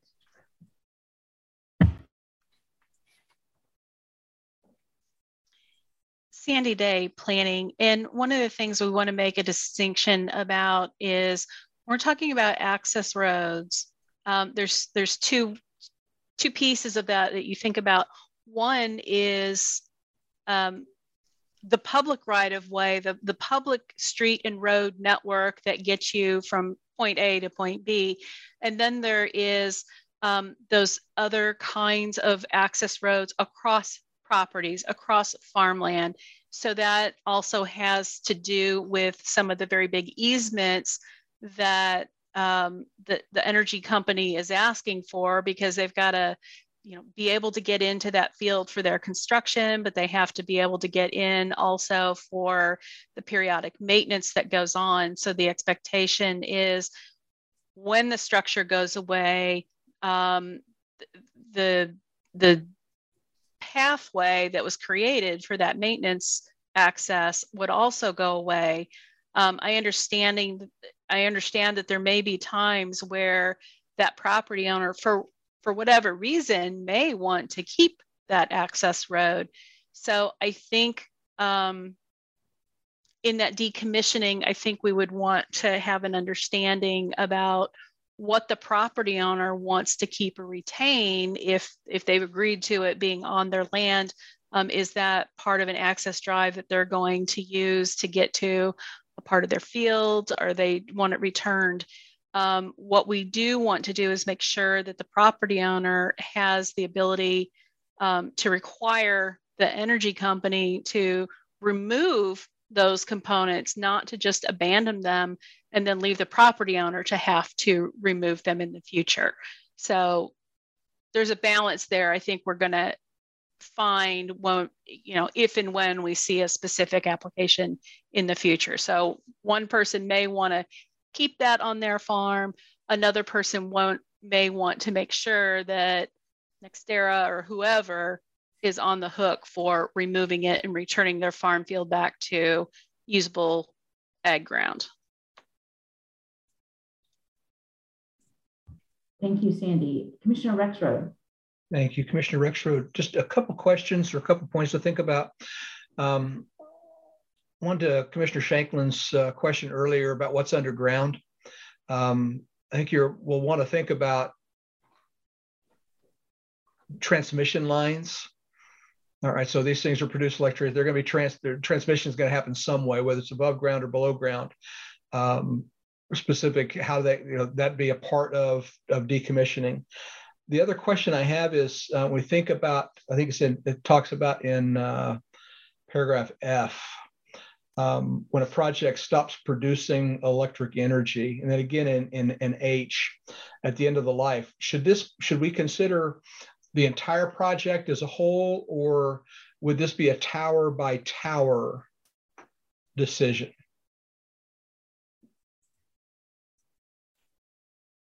I don't know the answer to that, but I think it's a question that ought to be uh, considered. Sandy Day planning. Um, the project is going to be approved as a collective, as a whole. So the decommissioning, um, it's possible or conceivable that the applicant could come forward and say, uh, maybe we're going to construct in phases, and so we're going to decommission in phases. Um, so that would be part of the the documentation that they need to provide both to staff and for the commission to consider. Sure.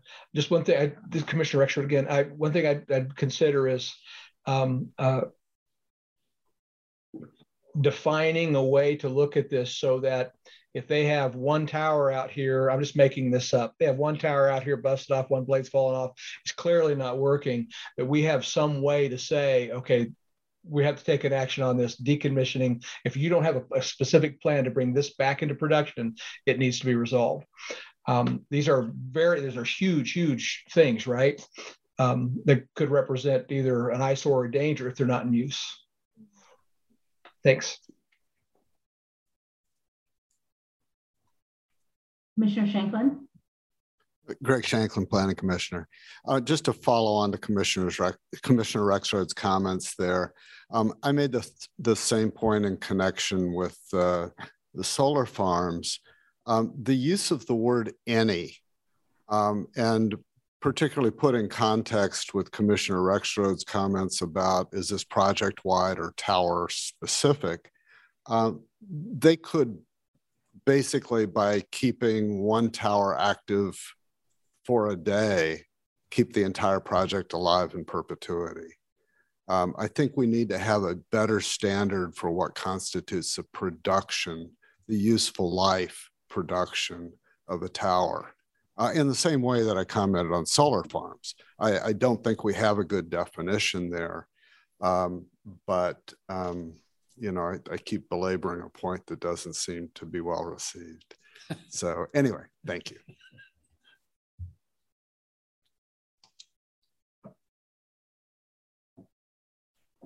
Commissioner Willey? Karen Willey, Planning Commissioner. Uh, to speak to Commissioner Shanklin's point, um, it, it, it was an issue with the solar too, and we, we didn't come to a good solution for it. So certainly anything you can suggest to help with that, uh, I think that was something that I'm not sure we were satisfied with with the solar regs, but couldn't come to a place where where we had agreement of, of how else to move forward. So I would love to have some more specifics around what constitutes um, the end of life for one of these sites other than zero electricity.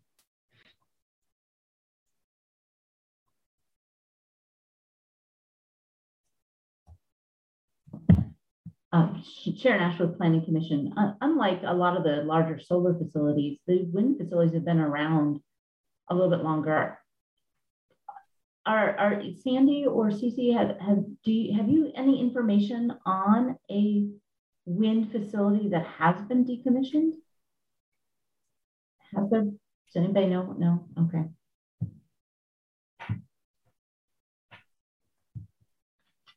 Okay then. Uh, let's see. Any other comments on decommissioning, restoration, abandonment plan?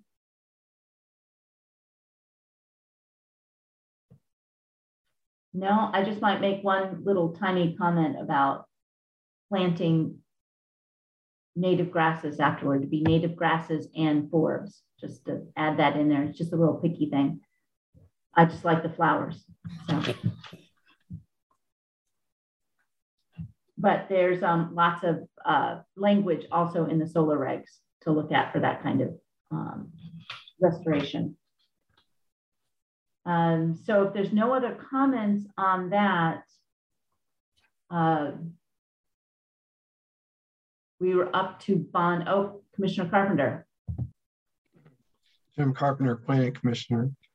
I don't know where to actually put this comment, but it just seems from all we're learning about the wind towers and comparing this to what we were trying to achieve with the solar, of protecting the soil, we're doing a lot more damage with wind towers even though I know we can do more farming around each individual tower. Has anyone come across any comparable studies of the actual impacts of these two different technologies uh, balancing the environmental costs? I, I'm I've not looked for it. I just wondered if anyone had seen it and if that's something we can possibly find and discuss later.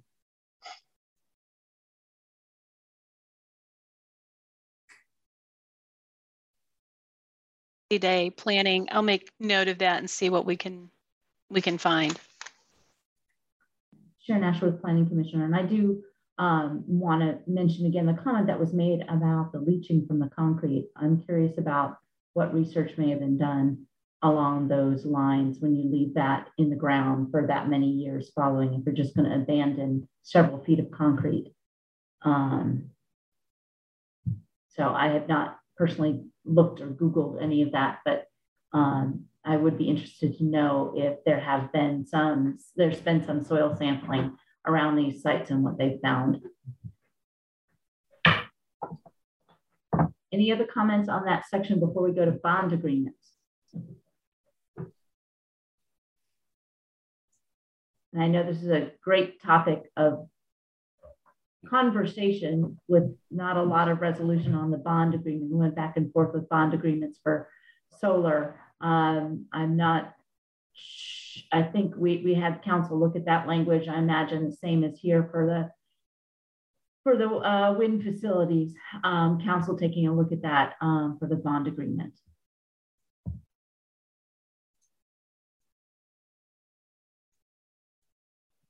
Sandy, do you have any updates on, is that, uh, has this already been looked at by counsel or is this something that's under review?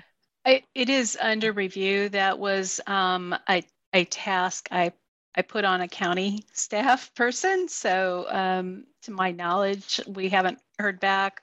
Uh, our plan was to meet not this Thursday, but the following Thursday, um, following your meeting um, for staff to kind of regroup. So it is definitely on my list to, you know, kind of follow up and, and see if that's moving.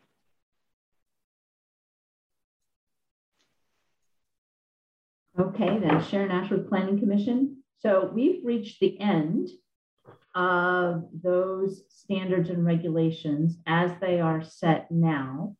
Um, so I just want to revisit and ask again any general comments, things about what should be considered with these wind facilities. Commissioner Willey. Karen Willey, Planning Commissioner. Um, so I know we put in some language with the solar of how to recoup the costs to the county of inspections and such, um, assuming that wind towers fall into the same category that the solar facilities did that we don't have the staff in, within the county at the moment unless we were to hire some that would have the specific unless maybe CC does and I don't want to overspeak that to to um, to evaluate these sites as they're being constructed. So that would likely be an outside hire and making sure that the uh, applicant is paying reimbursing the county and that the county gets to choose uh, an impartial third party to do those um, inspections so that was one topic um, the other, another one also um, funding related is that we did not push anything for be, beyond that for county um, income for the solar. Um, and, and part of that was because that's not land use and that'll then go to the county commission. But the wind turbines, when I think of the, the uh, impacts to non-participating neighbors, I think are stronger for wind turbines than they are for solar facilities. And I wonder if there isn't a role for those payment in lieu of taxes, those pilot um, pr products, uh, payment in lieu of taxes is the, the, the name for it, because there aren't a lot of taxes that come from these facilities. Just like the solar, the, the above ground structures are exempt from taxation for another 10 years or so. Um, but I wonder if there won't be the need to collect some amount of money for just rebuilding the community from the strife that will come from um, a solar, a, a wind turbine installation. And maybe that's true of solar also, but I think maybe more so with this. So I throw that out for other people to think about. Um, also, is there anything known about recycling of these? I know it's been a significant issue of what to do with the turbines and the blades when they're done. Um, is there anything we can find out about that? And is there any language we can, can, can put in about um, uh, review, which we don't have here. We, I think we either had an annual or a every five year uh, compliance review. I'm not sure what we'd be looking for in this case because most of it is in the construction phase, but I just throw that out for staff to think about. That's all I had.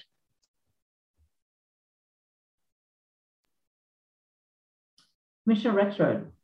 Thanks, Commissioner Rexroad. Just a quick question.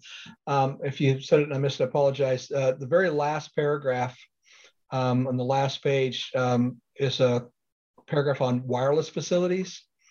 Um, I'm not sure why that's there, um, if that was intended to be there. What, I'd like to know what its purpose is. Sandy Day planning. So what you have is a PDF capture of the regulations. So if you opened up the county regulations, you would read through um, the wind tower, and then the next topic is wireless communication facilities. Thank so that's where it comes in the order. So thank you. That that whole section has nothing to do with wind energy. That actually makes me feel better. Thank you. Okay.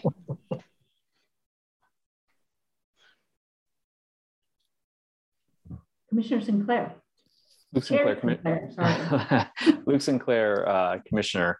Um, Sandy, uh, the last couple subsections in the bond agreement have to do with liability on termination and the non-liability. And when we did the solar regs, those were deleted out of them. Will the same thing happen with these?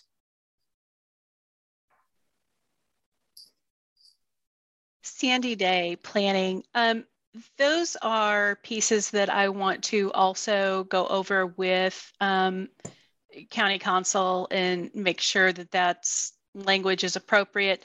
It is entirely possible if it came out in the solar, it, it is very likely that it'll come out here. Okay, and then Luke Sinclair, uh, chair, we discussed, I mean, we, we talked briefly, I guess, about, about decommissioning and bond and the bond agreement. Is, is the final product for these going to mirror sort of the work we did when we talked through those subjects on the solar regs? I know there's, it's not probably a, a one for one comparison. Some stuff may not be applicable, but we spent so much time working on those. And by we, I mean the ad hoc committee uh, mostly, but the planning commission as a whole too. And I, I didn't know if the, the work we did on those would be worthwhile applying, just taking and putting in, in these, or if that's the intent. Sandy Day planning, yes, the intent is to bring over as much language as is applicable to this land use from that previous. All right. Thank you.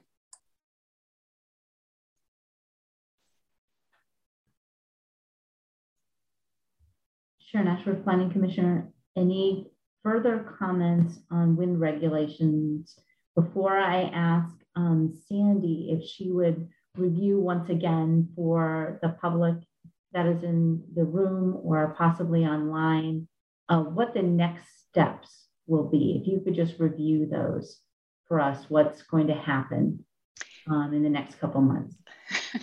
Sandy Day planning, and thank you for saying next couple months. Um, we have um, a very healthy list from tonight's discussion. Um, my original thought had been the next step, the very next step is for staff to um, provide for you a text amendment. So you, what you will get is a new set of text for this particular land use, covering all of these categories and topics that we have discussed this evening, and then bringing that parity from um, the solar regulation into this. So we would prepare that text amendment, and then also we would have the staff report that goes with that. Um, the next step is really going to be one that, again, I think we need direction from the commission. And we could we could do this work and and push to get it on to the April Planning Commission, um, and that may be something Jeff wants to weigh in whether or not we're really going to be ready. Um, it's um, we're not as close as I had hoped um, based on tonight's discussion. So April may be ambitious, um, but then somehow getting this text out there, out there, and then um, getting it scheduled for a public hearing. So, Jeff Crick, Planning and Development Services. You know, based on the list the commissions generated this evening, I agree with Sandy. It may be a little bit ambitious for April. I think we'd also like to follow a process very similar to what we did with other text amendments, where to post it online, have it available for public comment so that the planning commission and ultimately the county commission could see the responses and information that we've been able to gather with that. So based on the, the length of tonight, we may need to regroup and revise that timeline so that we make sure that everybody's got a chance to take a good look and an opportunity to provide comment to you on those items.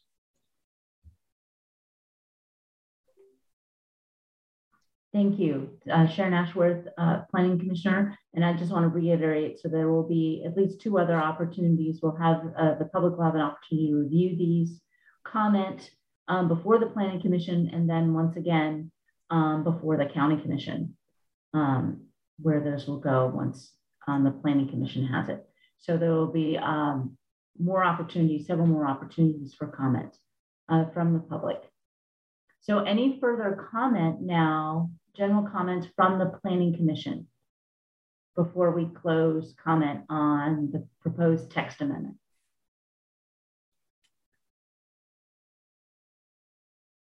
Seeing none, um, we will close the comment on the text amendment. Thank you very much to Sandy Day and CC Riley um, for all their hard work on this and all the hard work to come. So thank you very much.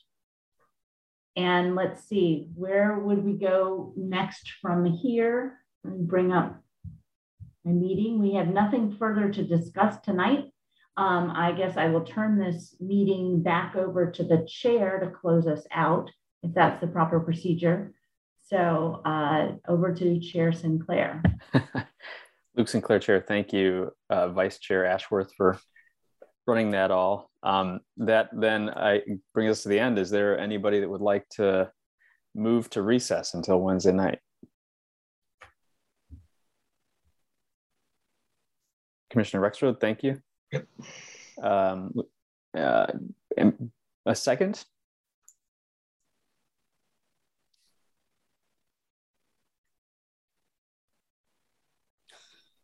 Everybody wants to stay? Commissioner Thomas, thank you. Uh, Jeff, was there, before we take a vote, Jeff, was there anything else that we needed to cover? Jeff I guess I Crick should Planning ask that. Development- The Jeff Crick Planning Development Services. No other items are on your, your agenda for this Sorry, evening. Jeff. Okay. Sorry, this is uh, Becky Pepper, Planning Okay. Manager. I actually do have a, uh, just wanted to remind everybody that um, we are looking to get those oaths of office signed. Um, we have them in our office. If you haven't yet um, had an opportunity to come in and sign those, I just want to remind you to do that. And also, we can mail those to you with the stamped return envelope. So just you can email me or Denny if you prefer that method. Thank you. Very good. Thank you, Becky. Thank you, Jeff. Luke Sinclair, Chair. Then with that, can you take the roll on our uh, motion to recess? Jeff Craig, Planning and Development Services. Commissioner Ashworth, Yes. Commissioner Butler, Yes. Commissioner Carpenter, Yes. Commissioner Rexroad, Yes. Commissioner Shanklin, Yes. Commissioner Sinclair, Yes. Commissioner Thomas, Yes. Commissioner Willey. Yes. Motion passes eight to zero. Thank you all. See you Wednesday. Night, everybody.